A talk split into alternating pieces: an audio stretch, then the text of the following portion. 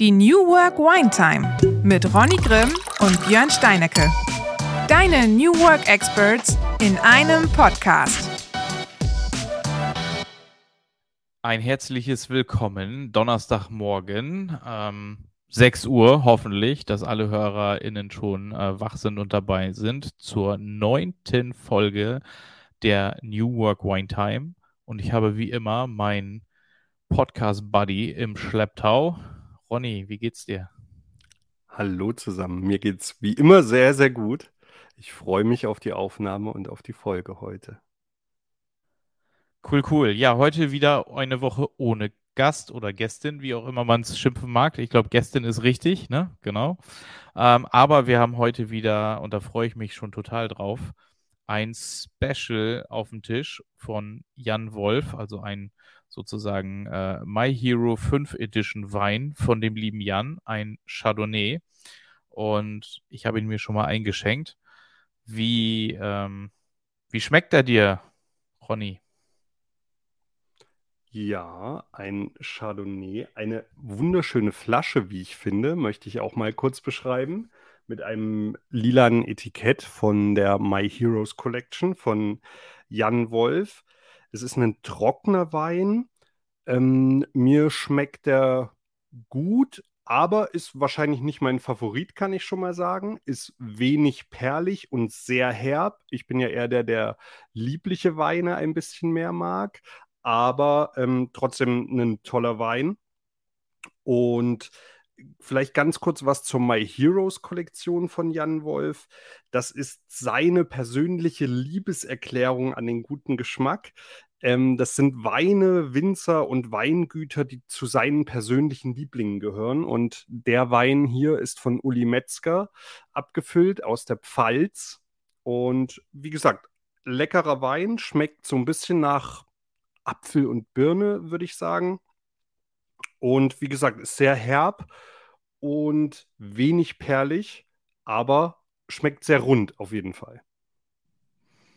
Ja, cool, cool. Ich habe ihn mir nochmal angeguckt im Glas, so wo du ihn beschrieben hast. Und ich muss sagen, also ich könnte mir vorstellen, es wird einer meiner, meiner Top-Weine. Er schmeckt mir doch sehr, sehr gut. Ähm, schön trocken. Und ich finde die Story hinter seinem äh, My Heroes Wein total cool, weil das halt wirklich auch von, von seinen langjährigen Kontakten aus der Branche ähm, Weine sind und Winzer. Ähm, von daher, also ich finde ihn doch, muss ich sagen, recht gut. Und von daher könnte es sein, dass wir da mal um die Punkte betteln müssen. Das erste Mal tatsächlich, dass wir da nicht auf einer Wellenlänge sind, aber das ist ja auch okay.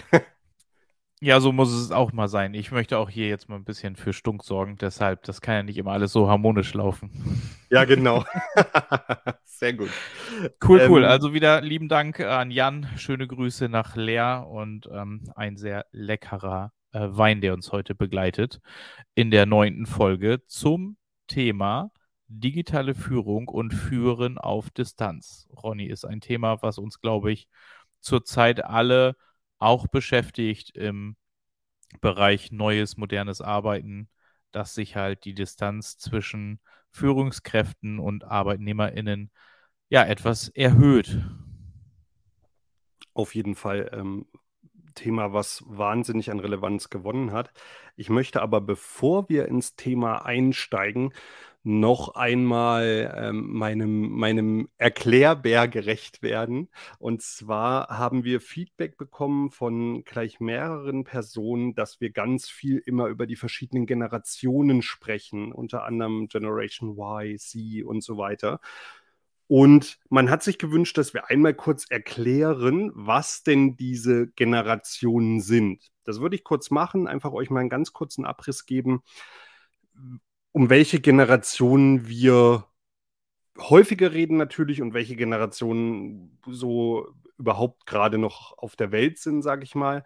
Angefangen ist das Ganze bei den Traditionalisten. Das sind die, die zwischen 1922 und 1945 geboren sind. Die haben quasi das Ende des Ersten Weltkriegs sowie den Zweiten Weltkrieg oder die direkte Nachkriegszeit aktiv mitbekommen. Dann kommen die Babyboomer. Die Babyboomer sind zwischen 46 und 64 geboren, ist also die erste Nachkriegsgeneration und die haben das Wirtschaftswunder in Deutschland miterlebt und gehören zu den geburtenreichsten Jahrgängen, deswegen auch Babyboomer. Darauf folgend gibt es die Generation X oder Generation X, wie es auch genannt wird, geboren zwischen 1965 und 1979. Die haben auch den Beinamen Generation Golf. Ähm, die sind in ihrer Kindheit stark geprägt durch die Wirtschaftskrise und die aufkommende Scheidungsrate, ähm, die es natürlich in, in der Zeit gegeben hat. Darauf folgend kommt die Generation Y oder Generation Y, geboren zwischen 1980 und 1993, auch genannt Gen Y oder Millennials, weil die die Jahrtausendwende bewusst erlebt haben und auch den Internetboom und Globalisierung in vollen Zügen genossen haben. Zu der Generation Y oder Gen Y gehören Björn und ich ja auch. Und ganz witzig, äh, wenn, man, wenn man Gen Y mal googelt, zeichnet sich, also wird immer wieder beschrieben, dass sie sich dadurch auszeichnen, dass sie ein hohes Bildungsniveau haben. Das freut uns natürlich sehr. Ähm, dementsprechend, ja, ist es schön, sich da dazu zu zählen. Dann gibt es die Generation Z oder Generation Z, sind die, die zwischen 1994 und 2010 geboren sind, ist auch die Generation YouTube genannt, die haben die Digitalisierung bereits komplett in ihr Leben integriert. Ähm, die mussten sich nicht mehr mit dem Modem ins Internet einwählen, so wie Björn und ich das noch kennen, wo man ähm, immer ewig warten musste, bis überhaupt mal irgendwas passiert ist. Heute ist man schon immer so ganz doll ähm, schlecht drauf, wenn's mal, wenn mal das Internet mal eine Sekunde länger braucht als sonst. Oder wir haben das üblicherweise auch immer mal wieder, wenn wir den Podcast aufnehmen. Wir machen mal so einen Speedtest vorher und dann sind wir schon immer schlecht drauf, wenn wir mal nur 20 MB Upload haben. Ja, und äh, damals war es eher so 3,5 Kilobit äh, und äh, dementsprechend, ja, war das einfach noch eine andere Zeit. Und die Generation, die jetzt gerade ähm, auf der Welt ist, ist die Generation Alpha oder Generation Alpha, sind also alle ab 2010 geborenen bis 2024 geborenen. Danach kommt dann die Generation Beta, das kann ich schon mal verraten. Und die Generation zeichnet sich am Ende dadurch aus, dass sie schon als Kleinkinder mit einem Smartphone umgehen können und die Eltern sind aktive Social-Media-Nutzer. Äh, kann sich jetzt jeder sein eigenes Bild von machen, wie ob das gut oder schlecht ist. Das ist, wie gesagt, einfach was, was ich äh, mir, mir auch rausgesucht habe, um euch das mal zu erklären, damit jeder so ein bisschen sich selber einordnen kann, einmal zu welcher Generation gehört er eigentlich. Und man könnte daraus eine komplett eigene Folge machen, kann ich euch sagen, mit Charaktereigenschaften und allem drum und dran. Ich habe mich da in der letzten Woche mal ein bisschen mehr mit befasst und super interessant, das zu sehen. Und man findet auch äh, tatsächlich die, die ein oder andere Charaktereigenschaft bei sich wieder. Und man sagt auch, dass die Generation Y, zu der ähm, Björn und ich, wie gesagt, auch gehören, die am besten erforschteste Generation ist. Diesen kurzen Abstecher wollte ich einmal gerne ähm, kurz machen, bevor wir in das Thema digital führen, beziehungsweise auch führen aus Distanz einsteigen. Und vielleicht mag Björn einfach mal sagen, was für ihn digital führen bedeutet. Sehr gerne, Ronny. Ähm, ich habe gerade nur gedacht, Gen Generation Golf habe ich gedacht, in dem Jahr ist der VW Golf rausgekommen und die meisten Kinder kennen halt nur den VW Golf, weil sie da hinten auf dem Rücksitz saßen. Das könnte tatsächlich auch damit zusammenhängen. Ich habe gedacht, Generation Golf vielleicht vom Golf spielen, aber wahrscheinlich, das ist das Wahrscheinlichere, äh, geht es tatsächlich um das Auto, um den Volkswagen Golf. Sehr gut, Björn. Wer weiß, wer weiß. Okay, Rücksitzgeschädigte VW Golf-Generation. okay, cool, cool. Ja, und äh, du hast von dem Modem erzählt. Ich habe sogar mich gerade daran zurückerinnert. Ich habe sogar damals äh, Daten übers CB-Funknetz geschickt, über äh, so Modem Modem äh, Umwandler, die dann quasi das in irgendwelche Töne umgewandelt haben und so weiter. Und das haben wir dann hier auf der Siedlung, hatten wir dann irgendwie so eine Clique und Packet Radio hieß das damals. Ja, da merkt man dann doch wieder die drei Jahre Altersunterschied. ja, aber das war sehr cool, weil da konnte ich mich damals, konnte, gab so Mailboxen, die es ja dann auch im, im Zeitalter des Internets gab, aber die gab es dann auch äh, im Packet Radio Bereich. Da musstest du dich von Emden aus äh, in die, in die äh, Mailbox in Emden einwählen und dann kamst du von dort aus nach Aurich oder nach Leer, weil das waren die, die damals so President-Funkgeräte hießen die und mit so einem, so einem Burner dahinter hatten, die haben dann irgendwie mit viel mehr Sendeleistung ge gesendet. Also das war eine sehr spezielle Zeit. Vielleicht machen wir darüber mal eine Podcast-Folge über Packet Radio. M möglicherweise. Sehr geil, sehr geil. Ja, hm, Führen auf Distanz und äh, digitale Führung, wie sich sozusagen Leadership ändern wird oder ändern muss, beziehungsweise, und das sage ich ja auch immer wieder, ist das auch für viele natürlich alter Wein in neuen Schläuchen, denn wir haben ja schon viele Unternehmer und Führungskräfte, die auch schon in den Jahren zuvor Teams virtuell geführt haben. Ja, und wenn ich so 14 Jahre zurückdenke in meine Zeit, wo wir gegründet haben, haben wir ein ganz tolles, wundervolles Projekt bei einem Telekommunikationsanbieter in, äh, mit Magentafarben gehabt und ein Team verteilt über, ich glaube, vier oder fünf Standorte in Deutschland. Der Teamleiter saß dann in Bielefeld, wo wir auch sozusagen als Freelancer ansässig waren.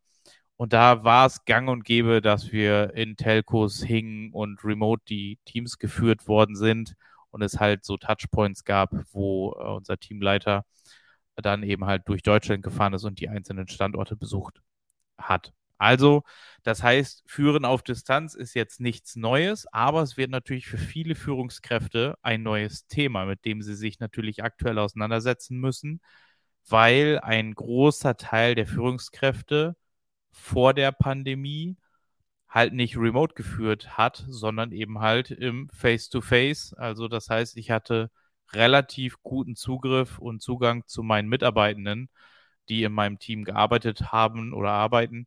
Und das äh, stellt sich natürlich in der aktuellen Situation vielleicht etwas anders dar. Und ja, was bedeutet das für mich? Für mich bedeutet das, ein wenig natürlich auch die Komfortzone zu verlassen, weil es natürlich für uns alle neu ist. Also auch wenn ich schon ewig und drei Tage remote in Projekten gearbeitet habe oder für Kunden, ist es natürlich jetzt eine andere Situation, wenn man wirklich seine Mitarbeitenden und sein Team führen muss und zusammenhalten muss. Und das stellt uns äh, vor Herausforderungen, die es aber ja zu meistern gilt oder gibt. Und es gibt da Lösungen für. Und ja, ich glaube, als erstes ist es das Allerwichtigste ist Vertrauen, wenn ich das mal so stehen lassen darf für eine Diskussion, was zu einem guten Führungsstil beziehungsweise Remote Leadership führt, ist das Fundament, glaube ich, Vertrauen. Das kann man gut so, so festhalten. Wie siehst du das, Ronny? Her hervorragend. Da komme ich später auch nochmal drauf. Tatsächlich ist das äh, aus meiner Sicht, glaube ich, die, die Kernkompetenz in der digitalen Führung, ja, das Thema Vertrauen. Wie gesagt, komme ich, komme ich gern später nochmal drauf zurück, äh, was es, was es damit auf sich hat oder was wir beide auch damit meinen. Ganz kurz wieder äh, eine Definition meinerseits natürlich. Was ist denn eigentlich digitale Führung oder Führen aus Distanz? Im Ende bedeutet es einfach, dass du deine Mitarbeiter ohne räumliche Nähe führen kannst. Und äh, ja, das sagt das ja auch schon aus, Führen aus Distanz. Und Björn hat auch schon gesagt, das bringt neue Herausforderungen mit sich, die wir immer besser meistern. Aber gerade in den Anfängen der Corona-Zeit war es schon sehr schwierig. Ich glaube, ähm, wenn wir beide uns da auch in die Augen gucken, muss man ehrlich sein und sagen, oh, das war schon eine wirkliche Herausforderung. Ne? Von vorher äh, im Büro die Mitarbeiter tatsächlich acht Stunden im Prinzip am Tag zu sehen oder auch neun oder zehn Stunden ähm, je nachdem, wie lange man äh, mit den Kollegen zusammengearbeitet hat oder vielleicht auch noch privat was unternommen hat und dann plötzlich äh, sind sie gar nicht mehr da. Jeder sitzt nur noch in seiner eigenen Bubble in seinem eigenen ähm, Wohnraum, kann sich vielleicht ein Büro einrichten, was ja dann alles auch nach und nach passiert ist. Und ähm, dementsprechend, ja, hat das schon die ein oder andere Herausforderung mit sich gebracht. Und das Wichtigste da ist eigentlich der Punkt, dass man sagt, das, das fängt im Kopf an. Ja? Digitale Führung ist, äh, muss man im Kopf schon mal umstellen. Auch dazu sage ich später nochmal was. Vielleicht vorab nochmal die Arbeitswelt im Büro vor allem, ja, oder die Leute, die überhaupt remote arbeiten konnten, teilt sich eigentlich in zwei Lager ein. Und die beiden Lager sind einmal, und jetzt kommen wieder englische Begriffe, seht es mir bitte nach. Ich versuche sie so gut wie möglich in Deutsch zu umschreiben. Ähm, und zwar ist das einmal die Digital Natives, also die digitalen Eingeborenen. Ähm, das heißt also die, die aufgewachsen sind einfach in der digitalen Welt. Ja? Also um wieder auf die Generation zurückzukommen, das die typische Generation Y oder Generation Y. Und das andere Lager sind die Digital Immigrants, also die digitalen Immigranten. Das sind ganz grob mal die, die vor 1980 geboren sind und erst später mit digitalen Medien in Kontakt gekommen sind. Also die Generation X bitte versteht das Ganze nicht falsch. Ich will gar nicht sagen, dass vor 1980 Geborene irgendwas da schlechter machen oder so, sondern es bringt einfach die Generation mit sich, dass sie eben erst später mit den digitalen Medien einfach in Verbindung gekommen sind. Und vielleicht noch zwei Sachen zu den, zu den beiden ähm, Lagern. Die Digital Natives gehen unvoreingenommener an neue Programme und Angebote aus dem Netz. Das ist vielleicht der große Vorteil von denen. Der große Vorteil von den Digital Immigrants, und das wird jetzt einige vielleicht überraschen, ist, dass die häufig besser sind im Recherchieren tatsächlich, ja, und die können Fake News von Fakten besser unterscheiden in der Regel, als es äh, die Generation eben danach kann. Also die mit diesen ganzen, ja, mit der digitalen Welt einfach groß geworden sind. Ja. Also die Kunst der Führungskraft sollte es letztendlich sein, beide Lager miteinander zu verknüpfen und idealerweise natürlich mit also virtuell miteinander zu verknüpfen, ja, wenn wir darüber reden, digitale Führung. Ich glaube, du hast gerade was gesagt, ne? Als wir am Anfang der Pandemie ins Homeoffice gegangen sind, war das irgendwie für alle sehr, sehr strange und komisch und fühlte sich erstmal irgendwie verloren an. Das kann ich bei uns jetzt gar nicht bestätigen. Und das kommt bestimmt aus daher, weil wir natürlich weitaus vorher bereits Homeoffice eingeführt haben. Und jeder Einzelne hat natürlich gar keine großartige Veränderung gespürt, außer dass wir natürlich jetzt irgendwie fünf Tage die Woche im Homeoffice waren. Aber unterm Strich haben wir ja schon immer so zusammengearbeitet und du hast gewisse Kollegen und Kolleginnen ja Wochen, Monate manchmal nicht gesehen, weil wir uns vorher auch nicht absprechen mussten. Also das heißt, die ersten vier, acht, zwölf Wochen, also so zwei, drei Monate, kam uns das jetzt gar nicht so strange vor. Und dann ist was passiert, dann haben wir uns so ein bisschen verloren. Und das ist das Problem gewesen, was wir hatten, weil wir natürlich überhaupt kein Bewusstsein dafür hatten, dass man versuchen muss, remote als Team gemeinsam ein Wir-Gefühl aufzubauen, beziehungsweise überhaupt in den Austausch zu gehen, ja. Und jetzt stell dir mal vor, vor drei, vier Jahren hätte dir einer gesagt, hey, ich treffe mich einmal die Woche mit einem guten Kollegen und wir, wir trinken zusammen einen Wein. Und das machen wir per Video und wir nehmen dabei auch noch das, der, das Schwallern auf, was wir sozusagen jetzt hier auch noch äh, äh, der Bühne geben oder der, der großen Menge da draußen. Da hätte ja jeder zu dir gesagt, ja, alles gut, dafür gibt es Radiosender oder irgendwas. Das heißt, wir müssen ja einfach lernen, wie man anders miteinander in Verbindung und Kontakt äh, eintritt. Und ich glaube, wir beide haben letztens, letzte Woche noch relativ lange nach unserer Aufnahme gesprochen. Und unsere ZuhörerInnen, die uns beide schon jetzt von der ersten Folge aus kennen, wissen ja auch, dass wir beide uns äh, auf dem OMR-Festival kennengelernt haben und dann sozusagen die Idee entstanden ist, den Podcast aufzunehmen. Und wir beide haben es, glaube ich, ganz gut geschafft, ein Wir-Gefühl als Podcaster sozusagen aufzubauen und das zu leben. Und auch regelmäßig sich auszutauschen, ähm, sich vorzubereiten und als Team zusammenzuwachsen. Ob das dass das so funktioniert hat, wie es jetzt hier funktioniert, das wussten wir vorher auch nicht. Aber es ist halt viel Arbeit. Es ist viel Vertrauen dabei gewesen, dass wir sagen, wir schaffen das zusammen. Dann haben wir natürlich auch, hat niemand den anderen enttäuscht. Wir haben immer geliefert und wenn nicht, dann haben wir uns kurz abgestimmt. Und das ist genau wie in größeren Teams. Wir müssen einander vertrauen, habe ich gesagt vorhin schon. Wir müssen das Wir-Gefühl stärken und das virtuell ist eine Herausforderung, weil wir es natürlich nicht kennen. Das bedeutet, wir müssen vernünftige Team-Meetings haben. Ja, und auch wenn wir uns mit fünf, sechs Leuten vielleicht wieder im Büro treffen und drei Leute im Homeoffice sitzen, dann wird dieses Meeting digital stattfinden. Punkt. Ja, oder in einem Raum, der diese drei Kollegen und Kolleginnen remote vernünftig dazu holt. Das heißt, es gibt keine Unterscheidung mehr. Bin ich vor Ort oder bin ich remote? Ich bin Teil des Teams, deshalb bin ich Teil des Wirs. Und das ist ein Teil von von guter Remote-Führung oder hybriden Führung, weil es ja quasi alles hybrid ist, wir müssen alle mitnehmen, alle vernünftig abholen. Und wir haben einmal im Monat, weiß ich gar nicht, ob ich das schon erzählt hatte, ich glaube schon, hatten wir unter Tech Networks Zeiten unseren Cross-Thursday, wo wir quasi einmal im Monat uns alle getroffen haben, auch versucht haben, alle wirklich physikalisch an einem Ort zu sein. Jetzt ist es unter Ionda der Ion Day und geht den ganzen Tag. Aber die Meetings finden auch dann hybrid statt. Und wenn wir als Beispiel sagen, hey, wir sitzen äh, zwar in einem Besprechungsraum, aber wir, wir, wählen uns alle ein, ja, und wir muten und entmuten uns, wenn drei Leute nachher äh, von extern zuschauen oder dabei sind, dann sollen die natürlich auch das Gesicht der Einzelnen sehen, auch wenn die sprechen, vernünftig die Leute akustisch wahrnehmen und so weiter. Also vernünftige Integration von allen Teilnehmenden aus dem Team heraus, aus dem Workshop raus, am gemeinsamen Arbeiten. Wir brauchen vernünftige Team-Check-ins, regelmäßige Touchpoints als Team, um dieses Wir-Gefühl aufzubauen. Ich hatte auch schon erzählt von einer coolen Check-in-Routine, die ich ja feiere von Patrick Coden immer mal wieder.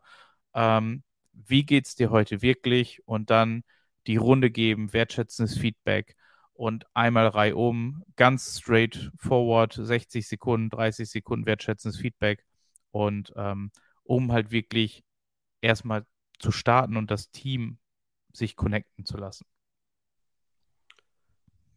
Das ist eine ideale Überleitung in das nächste Thema gewesen, was ich gerne ansprechen wollte. Und zwar, was macht denn digitale Führung eigentlich aus? Und da hat Björn jetzt schon ganz viel zu gesagt. Und natürlich, da gebe ich, gebe ich ihm vollkommen recht, in einer Firma, wo es vorher schon viel Homeoffice und so weiter gab, war die Herausforderung jetzt die ersten Wochen gerade vielleicht erstmal nicht so groß. Aber Björn hat es ja auch gesagt, man ist dann in ein Loch gefallen. Und das ging unglaublich vielen Firmen so, die schon lange vorher ähm, remote gearbeitet haben oder die auch im Außendienst waren, Verkäufer, die im Außendienst waren, die das eh nicht anders kannten, ja, die jetzt dann halt im Homeoffice gearbeitet haben, nicht mehr im Außendienst, weil sie nicht mehr zum Kunden fahren durften, aber auch die sind nach einer gewissen Zeit immer in so ein kleines Loch gefallen. Und dementsprechend, da musste man rauskommen und wie gesagt, Björn hat jetzt schon ein paar Dinge aufgezeigt, wie man, wie man da rauskommen kann.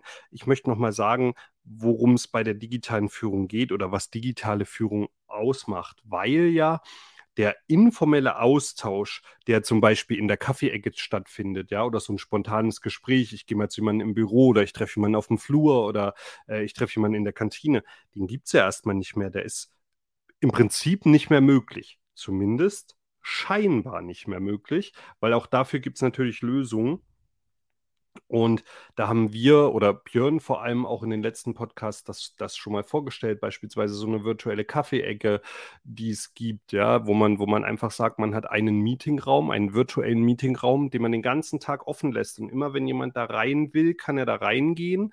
Und wenn gerade ein anderer da ist, kann man sich mit dem trotzdem kurz austauschen. Und wir haben das jetzt auch gerade eingeführt im Unternehmen.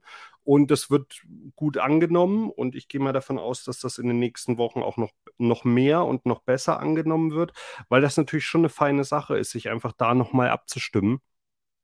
Und das ist eben bei uns auch, wie gesagt, die virtuelle Kaffeeecke tatsächlich. So ist es auch äh, benannt und das finde ich, finde ich auf jeden Fall einen guten Weg. Also die Besonderheiten in den digitalen Teams sind ja vor allem eine geringe Kontakthäufigkeit, ja, vor allem persönlich natürlich. Ich habe keine Möglichkeit spontaner Besprechungen. Einzelne Teammitglieder sind isoliert und bleiben isoliert überwiegend. Wir haben hauptsächlich virtuelle Kommunikation über E-Mail, Telefon, Videokonferenz etc. Und ein Thema, was es, glaube ich, ganz, ganz schwer macht, ist eine erschwerte Leistungsbeurteilung der Teammitglieder durch die Führungskraft. Und auch dazu kommen wir später nochmal wie kann ich das denn machen oder wie sollte ich das denn machen? Ja, weil natürlich musste sich auch die Führungskraft umgewöhnen. Es mussten sich ja nicht nur die Mitarbeiter umgewöhnen, die plötzlich zu Hause gesessen haben und äh, da ja auch immer wieder mit, ja, ich sag mal, mit, mit, mit Ablenkungen in, in Berührung gekommen sind. Ja, natürlich mal, äh, keine Ahnung, ich will mal die Wäsche aufhängen oder ich will ein Geschirrspüler hat gerade gepiept und ich räume den aus und sowas auch das mussten ja die Mitarbeiter lernen und genauso mussten die Führungskräfte natürlich lernen, ja, die Leute, wie gesagt, anders zu beurteilen. Und es ist natürlich ein kompliziertes Abstimmungsprozedere mit mehr Potenzial für Missverständnisse. Das muss man ganz klar sagen.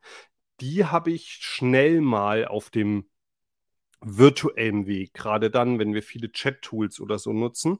Und auch da ein Tipp, einigt euch auf maximal zwei Kommunikationstools. Ja? Also fangt nicht an, irgendwie zu sagen, wir nutzen, äh, ich weiß es nicht, WhatsApp, wir nutzen Telefon, wir nutzen E-Mail, wir nutzen irgendein Chat-Tool und so weiter. Nutzt maximal zwei. Wir beispielsweise nutzen Slack, also ein Chat-Tool für wirklich die Kommunikation intern, also alles, was die Firma intern betrifft, alles, was Kunden betrifft, ist rein Kommunikation per E-Mail. Und das würde ich, wie gesagt, auf jeden Fall euch raten, versucht, das auf zwei Kommunikationstools zu beschränken. Auch wieder eine super Überleitung, weil ich habe noch, äh, als Führungskraft solltest du mit deinem Team ganz klar definieren, was für Kommunikationsregeln gibt es innerhalb des Teams. Ja, und wie wollen wir sozusagen miteinander kommunizieren? Wie, was ist die Erwartung an den anderen äh, zum Thema Antwortzeiten und Co. Also das heißt, Kommunikationsregeln innerhalb des Teams festlegen. Und dazu gehört natürlich auch, welche Kanäle nutzen wir und eine weniger komplexe Infrastruktur, also sprich sich beschränken auf als Beispiel Teams und Mail, äh, vielleicht noch, keine Ahnung, in speziellen Situationen was anderes, aber dann sollte man das auch schon möglichst runterfahren. Also total richtig und wichtig, was du gesagt hast. Zum Thema Ablenkung gehört ja auch ein bisschen als Führungskraft die Umstände jedes Einzelnen zu respektieren und zu, anzuerkennen, weil jeder hat ja auch eine andere räumliche Ausstattung zu Hause vielleicht oder Kinder, dadurch natürlich auch vielleicht ein bisschen mehr Ablenkung, wenn man im Homeoffice ist. Also das bedeutet, wir müssen auch respektieren, wenn einzelne Mitarbeitende vielleicht dann eben über Mittag vielleicht nicht wirklich dann eine Stunde offline sind, weil sie ihre Mittagspause nutzen, weil sie dann auch eben Kinder abholen und Co. Und wenn das mal eine Viertelstunde länger dauert, du musst ja nur, jeder Mitarbeitende muss ja für sich damit klarkommen und dann sind wir wieder mit Kontrolle, was du vorhin sagtest, beziehungsweise wie messe ich das? Ne? Also Kontrolle ist ja quasi eher Vertrauen ist wichtig und dann die Ergebnisse. Also konzentriert euch auf die Ergebnisse, die erledigt werden müssen oder die geleistet werden müssen. Dass man eben halt wegkommt davon, ähm, sag ich mal, jedes einzelne zu kontrollieren oder jeden Schritt zu kontrollieren. Das macht halt äh, am Ende des Tages auch überhaupt gar keinen Sinn. Also wirklich den Mitarbeiter sozusagen auf Schritt und Tritt zu verfolgen. Was ich damit nicht sagen möchte, ich meine, damit sind wir auch wieder das Thema Zeiterfassung, was ja jetzt wieder vermutlich kommen wird oder so. Ähm, und da hab, hatten wir beim letzten, ich habe einen Vortrag gehalten beim Meetup, da hatten wir danach eine Diskussion, dass ich ja gar nicht mehr mitbekomme, wenn ein Kollege nicht mehr Feierabend macht, also der abends bis in den Puppen da sitzt oder äh, jeden Abend der Letzte ist, das kriege ich natürlich nicht mehr mit. Und das ist in der Verantwortung der Führungskräfte, so etwas mitzubekommen. Da kann eine Zeiterfassung natürlich bei helfen, wenn er dann vernünftig seine Zeit erfasst. Aber es kann natürlich auch sogenannte One-on-Ones dabei helfen. Und da unterstützen Tools wie zum Beispiel Microsoft Viva aktuell auch wieder, die, die schauen, wer ist sozusagen Vorgesetzter, wer sind die Mitarbeitenden unterhalb des Vorgesetzten. Und mein Viva Insight zum Beispiel hilft mir, wenn ich jetzt zu lange mit einem nicht mehr persönlich gesprochen habe. Das heißt, ich hatte kein Meeting mit dem, wo nur er drinne war oder sie drinne war, sondern immer noch andere. Dann sagt er mir, hey, du hattest jetzt als Beispiel mit Arno, hattest du schon lange kein One-on-One -on -One mehr. Plan mal bitte eins ein und dann schlägt er mir sogar Zeitfenster vor. Das ist super wichtig, natürlich sich auch mit den Menschen alleine mal zu beschäftigen und zu fragen, hey, wie geht's dir, wie kommst du klar? Ähm, und rauszukitzeln, ob der vielleicht nachts nicht den Rechner auskriegt, weil er permanent weiterarbeitet. Ich sag mal, das kriege ich ja auch nicht unbedingt mit, wenn er im Büro bis um eine Puppen immer sitzt, weil vielleicht ich schon pünktlich Feierabend mache oder gefühlt irgendwie von Montags bis Donnerstags unterwegs bin, dann kriege ich das ja Montags bis Donnerstags auch nicht mit. Ähm, das heißt, ich muss halt schauen, dass ich mit den einzelnen Menschen oder Teammembern vernünftig spreche und ein bisschen meine Antennen, vielleicht ein bisschen den Sender anders einstelle und auf andere Signale achte, wie es meinen Teammembern sozusagen geht. Das ist genau das, was ich ja vorhin schon mal angesprochen hatte. Das ist einfach wirklich eine persönliche Einstellung zum digitalen Führen an sich, ja? Also, wie gut ist mein digitales Mindset tatsächlich ausgeprägt? Und, äh, das hast du jetzt wunderbar umschrieben mit den ganzen mit den ganzen Situationen, dass ich eben meine Fühler einfach anders ausstrecken muss. Und jetzt haben wir schon ganz oft in dieser Folge über das Thema Vertrauen gesprochen. Und ich habe ja gesagt, ich möchte gerne noch mal so fünf Kernkompetenzen mitgeben, die die digitale Führung aus meiner Sicht ausmachen. Und Björn hat es gesagt, Vertrauen statt zu viel Kontrolle. Ja, früher war es ja immer, früher hat man immer gesagt, da freue ich mich schon den ganzen Podcast drauf, dass ich das jetzt endlich sagen kann. früher hat man immer gesagt, Vertrauen ist gut, Kontrolle ist besser. Heute ist es eher, Kontrolle ist gut, Vertrauen ist besser. Und äh, dahin hat sich tatsächlich gedreht, dass man eben natürlich, wenn Mitarbeiter im Homeoffice sitzen oder remote beschäftigt sind, müssen sie einen Vertrauensvorschuss bekommen vom Vorgesetzten. Ja? Also gib deinen Leuten wirklich einen Vertrauensvorschuss. Die Mitarbeiter arbeiten effektiv, auch wenn du sie nicht siehst. Das musst du dir selber in dein Hirn rufen und dein Mindset dahingehend ändern. Da sind einige Teamleiter, die zum Beispiel Verkäufer im Außendienst hatten, so ein ganz kleines bisschen im Vorteil, weil die hatten das schon immer. Ja, die mussten schon immer ihrem Mitarbeiter einen Vertrauensvorschuss geben. Und da war es auch völlig egal, ob die eine Mittagspause bei McDonald's machen und dort vielleicht eine Stunde zehn sitzen, solange die Verkaufszahlen gestimmt haben. Ja, also man muss natürlich immer so ein bisschen an die, an die Ergebnisse gucken. Und dann, wie gesagt, kann man immer noch überlegen, woran kann ich den Mitarbeiter überhaupt beurteilen? Das muss man sich natürlich schon auch mal ähm, gut überlegen, ja. Und wie, wie Björn das gesagt hat, man muss die Fühler einfach mal, mal woanders ausstrecken, außer mit der Zeit, die natürlich ein guter Indikator ist, ist aber auch nur dann ein guter Indikator, wenn ich weiß, der Mitarbeiter stempelt tatsächlich auch so, wie er es soll. Sind wir aber ehrlich, wenn ein Mitarbeiter abends von 23 Uhr bis 1 Uhr vielleicht noch mal im Rechner sitzt, wird er das üblicherweise vielleicht gar nicht unbedingt stempeln. Und deswegen muss man auch, und das ist die Kernkompetenz 2, bestimmte Rahmenbedingungen einfach schaffen. Ja? Also macht mit den Mitarbeitern wirklich feste Arbeitszeiten, macht aber auch idealerweise feste Erholungsphasen aus. Müssen nicht immer feste Erholungsphasen sein, aber macht Erholungsphasen aus. Ich bin zum Beispiel jemand, ich möchte gerne, und das hat Björn ja auch gerade schon mal ähm, gesagt, eine, eine Mittagspause haben. Ich bin jemand, ich möchte eine Stunde Mittagspause haben. Und das nutze ich auch relativ vehement, muss ich sagen. Natürlich gibt es immer mal Situationen, wenn ein Kundengespräch reinkommt oder so, dann ist die Mittagspause eben nicht von 12 bis 13 Uhr. Aber ich weiß, ich werde auf, auf meiner Arbeit auch immer so ein bisschen dafür gehasst, wenn ich sage, ich will kein Meeting um 12 Uhr haben, ja, weil das einfach meine Mittagspause ist. So, jetzt kann man da natürlich ein bisschen drüber streiten und sagen, hey, was nimmt er sich denn raus, äh, zu sagen, das ist seine Mittagspause. Aber das ist für mich einfach so ein, ja, so eine Routine geworden, ja, um 12 Uhr einfach kurz, ich gehe mit meinem Hund kurz raus, ich mache dann Mittag, dann ähm, äh, höre ich manchmal noch irgendwie 10 Minuten Podcast oder lese noch mal kurz in ein Buch rein oder so, ja, bin weg vom Rechner, bin weg vom Handy in der Regel und äh, gucke auch äh, sowieso kein Fernsehen mehr. und deswegen, ähm, ja, wie gesagt, also macht das wirklich, ja, legt so Arbeitszeiten, aber legt auch Erholungsphasen fest. Und wenn da jemand so vehement wie ich ist und sagt, hey, mach doch um 12 eine Mittagspause, dann gebt ihm die Möglichkeit auch. Cool, also finde ich mega gut. Ich habe mir zum Beispiel, kann ich auch empfehlen, weil wir haben so, ja Outlook und Co., damit kann ich ja schauen, Terminplanungsassistent, wer hat wann Zeit.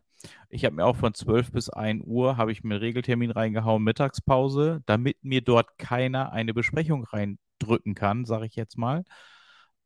Und ich bin da super schlecht drin, in dem, was du jetzt gerade gesagt hast, dass du das machst, und mit dem Hund rausgehst. Vielleicht ist der Hund natürlich auch dein Hauptträger, weil der muss ja raus.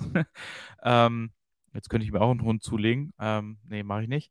Aber vielleicht eine Motivation, das auch mal auszuprobieren. Mein Vorteil ist, wenn ich den Blocker da drin habe, lädt mich halt keiner ein, ohne vorher zu fragen. Und das ist für mich, ne, wie du auch sagst, ey, man will ja nicht darauf pochen und man kann das ja auch mal schieben. Aber es ist wichtig, ich habe mir auch diese Stunde Zeit eingeblockt und möchte selbst über meine Zeit zur Mittagszeit entscheiden. Und äh, ich gebe die auch mal für wichtige Sachen natürlich her. Ähm, aber ich nutze sie viel zu wenig. Also ich habe den Termin in meinem Kalender, aber so konsequent, äh, dass ich dann ein Buch lese oder rausgehe, äh, bin ich leider nicht. Sollte man allerdings wirklich machen. Und dann sind wir wieder bei äh, Gesundheit und Co., auch Homeoffice. Geht mal einfach eine halbe Stunde spazieren oder macht euch noch was zu essen vernünftig. Es ist einfach so, man sollte das tun. Also vielen Dank für den Impuls. Ich werde mal gucken, dass ich äh, das die nächste Woche mal durchziehe. Ist ja eine kurze Woche, da kann man das ja vielleicht mal schaffen. Für mich zumindest. Auf jeden Fall. Also ich kann es wirklich nur empfehlen. Versucht's mal. Ähm, ja, versucht euch diese Stunde oder von mir ist auch eine halbe oder eine Dreiviertelstunde, je nachdem, wie lange ihr eine Pause machen wollt. Die meisten wahrscheinlich ja eher eine Dreiviertelstunde mindestens. Ähm, wer die Möglichkeit hat, auch eine Stunde zu machen. Bei mir passt es halt einfach ganz gut da rein. So, wie gesagt, einfach versuchen, da irgendwie so eine gewisse Routine reinzukriegen. Ja, manchmal werfe ich auch noch ein paar Darts. Ich bin ja so ein bisschen Dartspieler auch, äh, habe eine, Zeit lang in Deutschland auch relativ hoch äh, im, im, im Dart-Zirkus unterwegs unterwegs gewesen, also Bundesliga auch gespielt und so. Dann werfe ich manchmal auch noch ein paar Darts. Aber ja, sucht euch einfach irgendwas, wo ihr euch ablenken könnt. Ja, und das ist, wie gesagt, das ist meine Zeit zwischen 12 und 13 Uhr. Und inzwischen ist es auch schon so, dass ähm, man weiß, okay, in der Zeit mag der Ronny keine Meetings. Ich habe diesen Blocker tatsächlich nicht drin. Ich habe es aber schon so oft kommuniziert, dass ich auch in der Regel tatsächlich keine Meetings kriege. Aber auch da, wie gesagt, so wie das Björn auch macht, natürlich gebe ich diese Mittagspause auch auf für wichtige Meetings und so. Das ist überhaupt gar keine Frage. das hat man ja immer mal. Aber ich bin, wie gesagt, schon jemand, dem die, dem die Mittagspause so ein bisschen heilig ist. Und äh, dementsprechend versuche ich mich da auch wirklich tatsächlich komplett rauszunehmen und stelle dann auch mein, mein Handy um, äh, dass ich keine Arbeitsbenachrichtigungen bekomme und sowas. Man kann mich erreichen natürlich, aber ähm, ich kriege, wie gesagt, keine Arbeitsbenachrichtigungen, ich kriege keine Anrufe aus der Arbeit.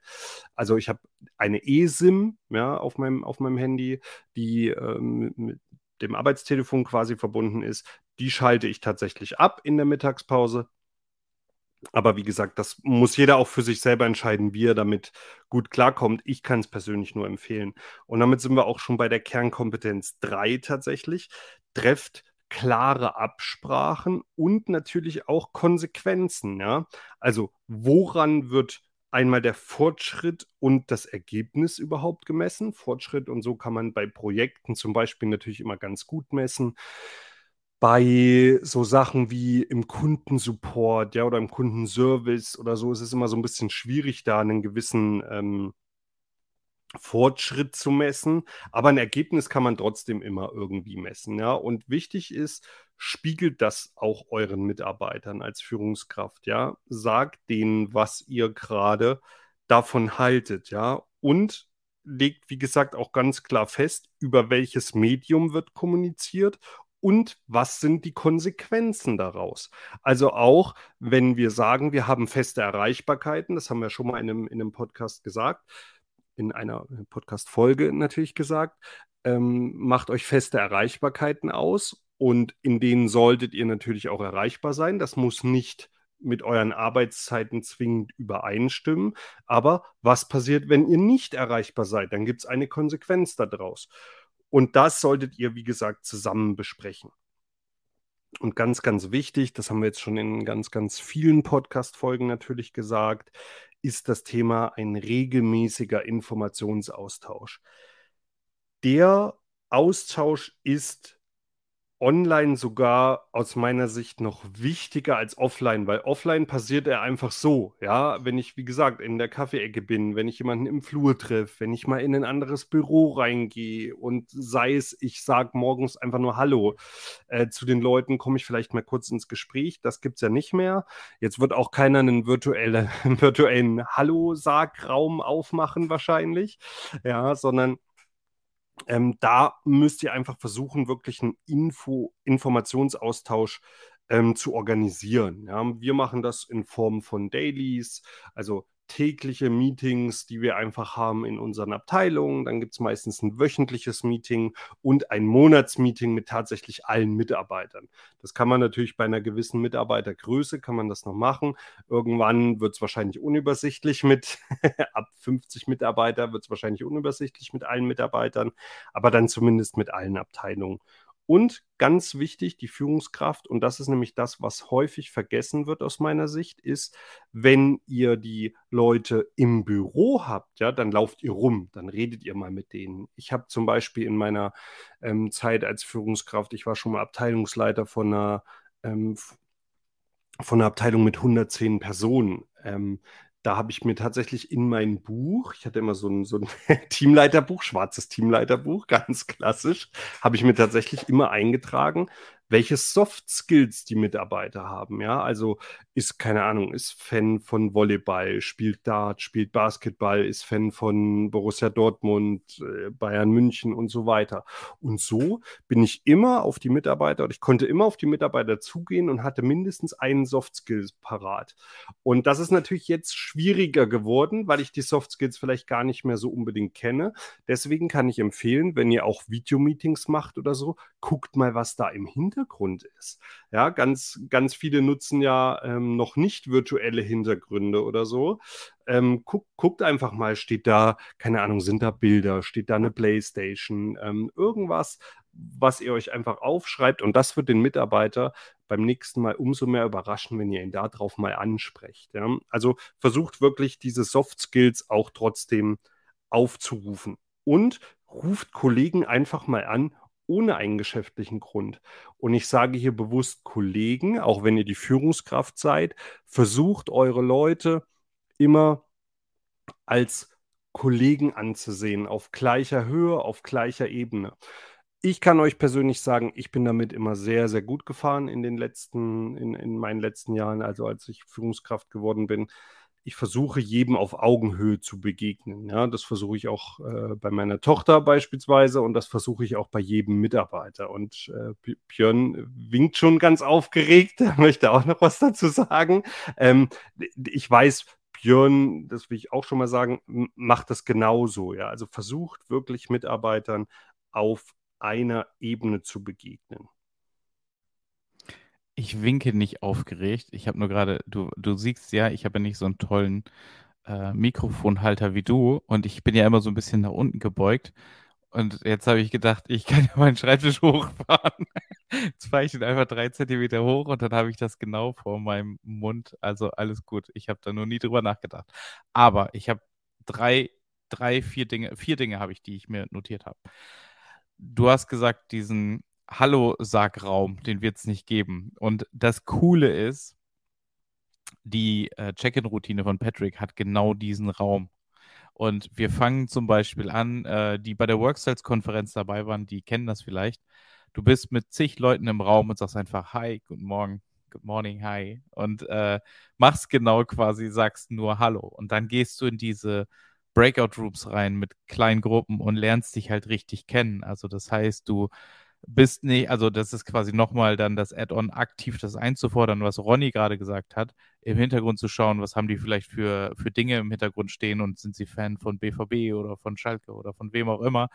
Ähm, einfach zu fragen, hey, wie geht's dir heute wirklich? Und durch diese Diskussion kommen ja Dinge hervor, weil wenn du, wenn es dem heute schlecht geht, weil sein Lieblingsverein gestern verloren hat, dann wird er das vielleicht irgendwann sagen. Und mit 50 Leuten geht es natürlich auch noch, wenn du in kleinen Gruppen dich dann immer random auseinandersetzt und einfach diese intensiven Gespräche führst. Und dann bist du auch in der Lage, das geht nicht von heute auf morgen, dein Teamleaderbuch wieder zu. Ne? Also genau zu sehen, hey, ähm, was kann Ronny denn zum Beispiel? Und ich habe mir jetzt aufgeschrieben, heute nochmal wieder Dart spielen, weil das hatte ich gar nicht mehr so auf dem Schirm. Du hast das mal erwähnt in der ersten Folge. Und wir waren ja jetzt äh, mit der Familie eine Woche unterwegs. Und da war mein Schwager mit. Der spielt übrigens auch jahrelang Dart. Also wenn du uns mal besuchen kommst hier in, äh, in Emden, dann fahren wir meinen Schwager mal besuchen, weil der auch sehr gut ist, sein soll, wie auch immer. Ich habe ja keine Erfahrung von Darts. Aber dann könnt ihr euch mal betteln. Und dann noch die andere Geschichte. Du hast vorhin was mit Erwartungshaltung, also was man von den Mitarbeitenden verlangt oder erwartet, um das halt zu schauen. Ist ja auch wieder alter Wein in neuen Schläuchen. Früher hieß sowas Zielvereinbarung und das hat man im Jahr einfach gemacht. Man hat halt sich Metriken auseinandergesetzt. Wie, äh, wie einfach sind die zu erreichen? Brauchen wir dafür ein Budget? Ähm, und so weiter. Also das heißt, es ist ja auch im Endeffekt das, was man hätte schon immer machen sollen, was in vielen kleinen und mittleren Betrieben halt auch nie gut gemacht worden ist. Das ist jetzt halt ein bisschen anders. Du musst es halt tun, weil remote ist es halt unheimlich wichtig. Und dann ist es äh, die zweite oder der dritte Punkt, gemeinsam ein Ziel verfolgen. Und das kann ja abgeleitet aus den Zielvereinbarungen sein und auch wieder getrackt und gemonitort werden mit Tools und ich sage jetzt Tools nicht als Software. Es gibt ja eben halt OKRs zum Beispiel, Objective and Key Results. Da kann ich eben halt sagen, okay, was, was sind unsere Top drei Ziele für die Abteilung, für das Unternehmen, was in einer perfekten OKR-Welt natürlich alles irgendwie aufeinander einzahlt. Ähm, aber das ist wichtig. Wir müssen alle gemeinsam für ein Ziel ähm, arbeiten und das verfolgen, weil sonst funktioniert es natürlich auch nicht remote. Und wir müssen neue Mitarbeitende natürlich remote viel, viel besser integrieren. Und am besten hat man dafür auch einen Plan und ein Konzept und regelmäßige Touchpoints, weil diese spontanen Begegnungen, Mensch, ich an der Kaffeetheke, ich bin der Neue und so, die gibt es halt nicht, wenn man keine virtuelle Coffee-Corner hat oder wenn man keine Check-in-Rituale hat. Dann versauern diese Menschen im Homeoffice. Und ich glaube, dass es auch bei vielen Unternehmen, die gerade sagen, ja, wir wissen noch gar nicht so richtig, wie wir das jetzt weiter beibehalten und eigentlich wollen wir alle wieder zumindest irgendwie 50 Prozent ins Büro zurückholen. Ja, vielleicht auch, weil sie keine Antwort oder keine Erfahrung auf diese ganzen Themen haben. Und ich meine, deshalb beschäftigen wir uns da wirklich tagtäglich mit, wie man sowas hinbekommt. Und ja, ich kann es immer nur sagen, auch wir haben es hier super geschafft, als Team in dem Podcast zusammenzuwachsen, obwohl wir uns von der Idee, das war das letzte Mal, dass wir uns physikalisch gesehen haben, bis heute. Wir haben es immer mal wieder vor, uns zu sehen, aber es ist halt auch irgendwie schwierig, weil wir sehr weit auseinander wohnen und die ähm, Chancen eines, sag ich mal, zufälligen, einer zufälligen Begegnung doch recht gering sind. Ähm, aber wir kriegen es trotzdem hin, dieses Projekt am Leben zu halten und auch immer wieder mit Informationen zu füllen. Das finde ich, äh, eigentlich ist das so ein guter Beweis, dass ein Projekt halt auch rein remote funktionieren kann. Und dazu gleich vielleicht nochmal einen ganz kleinen Blick hinter die Kulissen tatsächlich. Ihr werdet jetzt denken, wir haben uns heute den Ball ein paar Mal richtig schön zugespielt und wir haben da bestimmt irgendwie äh, das vorher ewig durchgesprochen oder jemanden, der uns das schreibt. Ich kann euch sagen, nee, haben wir nicht. Wir haben es weder abgesprochen, noch äh, haben wir das irgendwie jemanden, der uns das Ganze schreibt und den Ball zuschiebt. Das zeigt, dass wir uns einfach sehr, sehr gut verstehen und das äh, tatsächlich immer wieder sehr gut funktioniert. Also klar, wir sprechen natürlich kurz ab, über was wir heute reden wollen, aber irgendwelche Übergänge oder sowas sprechen wir nicht ab. Also da nur mal einen ganz kurzen Blick hinter die Kulissen, ja, dass das wirklich einfach funktioniert. wenn man da gemeinsam Bock drauf hat und äh, das, was Björn gesagt hat, an diesem Wir-Gefühl arbeitet und den einen Satz, den habe ich mir direkt mal rausgeschrieben, weil ich den so schön fand, den Björn heute gesagt hat, und zwar, ich bin Teil des Teams, also bin ich Teil vom Wir. Und das zeigt sich äh, hier gerade auch sehr, sehr gut, ja, dass wir eben, ähm, klar, wir sind nur in Anführungsstrichen zwei Leute und wir machen auch alles selber da dran an diesem Podcast. Wir schneiden selber und also Björn ist der Schneidmeister und ich bin der, der alles so ein bisschen auf Social Media macht und ähm, wir teilen uns da sehr, sehr gut rein und das funktioniert wirklich, wie gesagt, sehr, sehr gut. Wir sind nur zwei Leute, aber auch da zeigt sich schon, wir sind ein Wir und wir wollen daran arbeiten und den Podcast eben voranbringen. Und das gelingt uns bis jetzt auch sehr, sehr gut, muss man ganz ehrlich sagen. Also auch da nochmal vielen Dank an alle Zuhörenden, die uns Woche für Woche anhören. Wir sind, denke ich, auf einem, auf einem sehr, sehr guten Weg. Ich habe noch einen Punkt zu den, zu den Kernkompetenzen. Die, die fleißig mitgezählt haben, wissen, es waren erst vier und ich habe von fünf gesprochen. Also die fünfte Kernkompetenz ist Lob und Kritik konstruktiv handhaben. Jetzt werden ganz viele sagen, ja, oh, das wissen wir ja auch äh, schon vom, vom Offline-Arbeiten. Das stimmt natürlich. Auch äh, das gehört ins Offline-Arbeiten genauso wie ins Online-Arbeiten rein aber ganz wichtig trotzdem nochmal zu erwähnen, weil gerade im Online-Arbeiten, wenn ich jetzt auch das Videomeeting habe und gebe eine Kritik ab und habe die vielleicht nicht sauber erklärt, dann legt derjenige auf und frisst das wieder so in sich rein, ja, und ich sehe den dann vielleicht für den Rest des Tages nicht mehr. Das habe ich im Büro üblicherweise ja nicht. Dann ähm, frisst er das vielleicht auch kurz in sich rein, ich sehe den aber nochmal. Wenn der mir über den Weg läuft auf dem, auf dem Flur, und der guckt plötzlich weg, dann weiß ich, oh, irgendwas ist an dem Gespräch vielleicht falsch gelaufen, ja, oder guckt auf den Boden oder wie auch immer. Deswegen ganz, ganz wichtig, versucht wirklich das Ganze konstruktiv zu handhaben und wichtig aus meiner Sicht ist, trennt stets Lob von Kritik. Das sollte man immer machen, grundsätzlich, aber achtet da online noch mal mehr drauf, ja. Also lobt eure Leute und gebt euren Leuten natürlich auch, also gebt auch Kritik ab, das ist vollkommen in Ordnung, aber trennt es voneinander. Sagt nicht, das hast du heute aber gut gemacht oder das hast du heute sehr gut gemacht, aber, ja, wenn dieses Aber kommt, weiß schon jeder, um Himmels Willen, was habe ich denn jetzt wieder verkehrt gemacht? Und es bleibt auch nur das hinter dem Aber. Ja, alles, was ihr davor gesagt habt, und wenn ihr dem drei, vier gute Sachen gesagt habt, die ihr sehr gut gemacht habt, und kommt mit dem Aber, dann bleibt alles nur, was ab dem Aber gesagt wurde. Und deswegen versucht es wirklich sauber zu trennen. Ja, es gibt selten Gespräche aus meiner Sicht, wo man sagen muss, du hast das gut gemacht, aber ja, es gibt natürlich so Mitarbeitergespräche, wo man das alles mal sammelt, was man sehr gut gemacht hat, was man verbesserungswürdig ist. natürlich gibt es sowas, aber wie gesagt, versucht so gut wie möglich das Ganze zu trennen. Also Fazit aus der heutigen Folge. Für, für mich persönlich und Björn wird auch gleich noch ein kleines Fazit ziehen, damit wir nicht noch länger werden als letzte Woche. ähm, digitale Führung erfordert tatsächlich ein Umdenken im Kopf. Und das ist das Wichtigste, ja. Ähm, versucht euer Mindset dahingehend zu ändern, dass ihr digital arbeiten könnt. Also fällt es euch aktuell schwer zu sagen, ich kann mit meinem Mitarbeiter eine gute Beziehung auch online aufbauen, dann steckt der Fehler bei euch im Kopf drin. Ja? Also versucht dieses Mindset zu ändern, ja. Und dafür gibt es natürlich auch ganz, ganz viele Anbieter und es gibt ganz, ganz viele ähm, Workshops zu sowas. Schaut euch YouTube-Videos an, belest euch, wie ihr auch euer eigenes Mindset verändern könnt dahingehend. Und Kommunikation ist digital noch wichtiger als offline. Ja? Also was meine ich damit? Dass ihr wirklich ja, Informationsaustausch, also all das, was wir gesagt haben, so Informationsaustausch und sowas, dass ihr das organisiert und dass ihr bei der Kommunikation vielleicht noch ein bisschen mehr drauf achtet, wie ihr kommuniziert. Und um nochmal äh, das, das zu bringen, Kontrolle ist gut, Vertrauen ist besser. Ja? Also versucht wirklich, gebt euren Mitarbeitern einen Vertrauensvorschuss. Macht nicht ähm, diesen, diesen Fehler, dass ihr alles kontrollieren wollt, was der Mitarbeiter tut. Denn das könnt ihr unterm Strich auch gar nicht. Und das sollt ihr vielleicht auch gar nicht. Björn, was sind denn, was ist denn dein Fazit aus der heutigen Folge?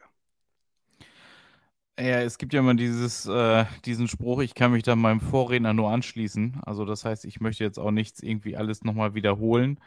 Ähm, was ich gut fand, hast du vorhin auch schön gesagt, man muss sich halt auf Augenhöhe begegnen. Und das, was du jetzt gerade alles zusammengefasst hast, das muss halt alles auf Augenhöhe stattfinden. Du hast es so schön gesagt, ich mache das ja auch mit meiner Tochter. Und ich finde, gerade bei Kindern ist das so bildlich gesprochen ja, du gehst ja auch auf die Augenhöhe runter, wenn du mit deinem Sohn was besprichst. Also du gehst ja zur Not auf die Knie und gehst mit ihm auf Augenhöhe. Mache ich ganz oft, dass man halt oder man ihn aufs Sofa setzt und du auch auf dem Sofa sitzt, dass man sich auf Augenhöhe begegnet. Genauso ist, wenn ich ihn irgendwas vernünftig erkläre, dann gehe ich runter zu ihm. Oder wenn ich ihn zur Seite nehme und mal sagen muss, hey, so funktioniert das nicht, dann gehe ich auf die Knie und spreche mit ihm. Also das heißt, Augenhöhe ist bei dieser Führungsgeschichte unheimlich wichtig. Und wir müssen natürlich verstehen, was wollen wir als Team erreichen und wie wollen wir es erreichen. Und das muss ich halt vernünftig kommunizieren, vielleicht auch runterschreiben, damit es halt virtuell oder remote alle auch zur Verfügung haben. Und vergesst nicht, neue Mitarbeitende, die ins Team aufgenommen werden in einer wirklich hybriden Arbeitswelt, die haben es echt schwer, weil zur Not sehen die die Kollegen und Kolleginnen auf dem Sommerfest oder auf der Weihnachtsfeier auf einmal wirklich irgendwie in Fleisch und Blut. Und das ist ja auch nochmal ein bisschen was anderes, als sich die zahlreichen Gesichter äh, in irgendwelchen ähm, Team-Sessions zu merken. Von daher macht was dafür, dass die Teams sich auch vielleicht vorher schon kennenlernen, dass sie aufeinander zugehen, dass sie connected sind. Und am Ende des Tages kann ich nur sagen, probiert es einfach aus. Wir haben es alle nicht gelernt. Wir sind alle in dieser Situation. Seid offen für einen Austausch. Sprecht mit Experten, die sich damit beschäftigen. Wir sind auch immer da und haben immer ein offenes äh, Ohr. Äh, du hast gerade YouTube erzählt.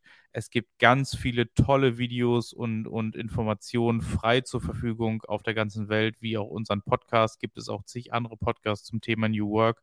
Und ich glaube, wenn man ein bisschen offen durch die, durch die Welt geht, dann schaffen wir das schon. Und es ist ja auch nicht schlecht oder nicht schlimm, wenn man mal als Führungskraft vielleicht sagt, ja, das war jetzt nicht so gut, dann muss man es halt offen ansprechen im Team und sagen, okay, lass uns das mal die nächste Zeit irgendwie drei Grad links versuchen und dann kommen wir schon um das Problem drumherum. Und einfach mal machen, Vertrauen haben, Fehler machen dürfen, drüber sprechen und dann klappt das schon mit der digitalen Führung und mit dem gemeinsamen Wir äh, im Team, in der Organisation. Ein letzter Satz noch zu dem ganzen Thema, um das vielleicht auch abzuschließen, ist, fragt tatsächlich auch eure Mitarbeiter einfach, was wünschen die sich denn? Was wünschen die sich einmal von euch natürlich, aber was wünschen die sich auch gerade im Bezug auf digitale Führung, auf Ergebnisse, auf irgendwelche Vereinbarungen, die es denn geben kann, ob die immer schriftlich sein müssen oder auch mündlich oder sowas. Fragt, wie gesagt, einfach eure Mitarbeiter. Hört auf die, hört auf ja, auf eure innere Stimme auch so ein bisschen, was, was gut sein könnte für die Mitarbeiter und was gut sein könnte für euch. Fragt einfach. Cool. Und wir machen das ja genauso hier bei uns im Podcast. Wir fragen euch immer nach eurem Feedback und wir arbeiten das ein und wir lieben euer Feedback. Also gebt uns wieder Rückmeldung und wir versuchen das alles irgendwie zu berücksichtigen und auch umzusetzen. Und das zeigt ja auch, wie wertvoll das ist, weil wir hoffen, dass euch natürlich das auch alles so gefällt, wie wir es jetzt umsetzen. In diesem Sinne, ich habe nichts mehr hinzuzufügen.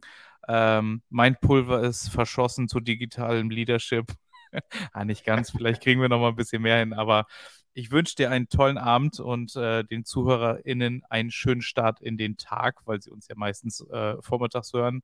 Und ähm, ja, bis nächste Woche, Ronny. Hau rein. Das wünsche ich den Zuhörenden auch und dir natürlich auch, Björn. Mach's gut, hau rein, ciao.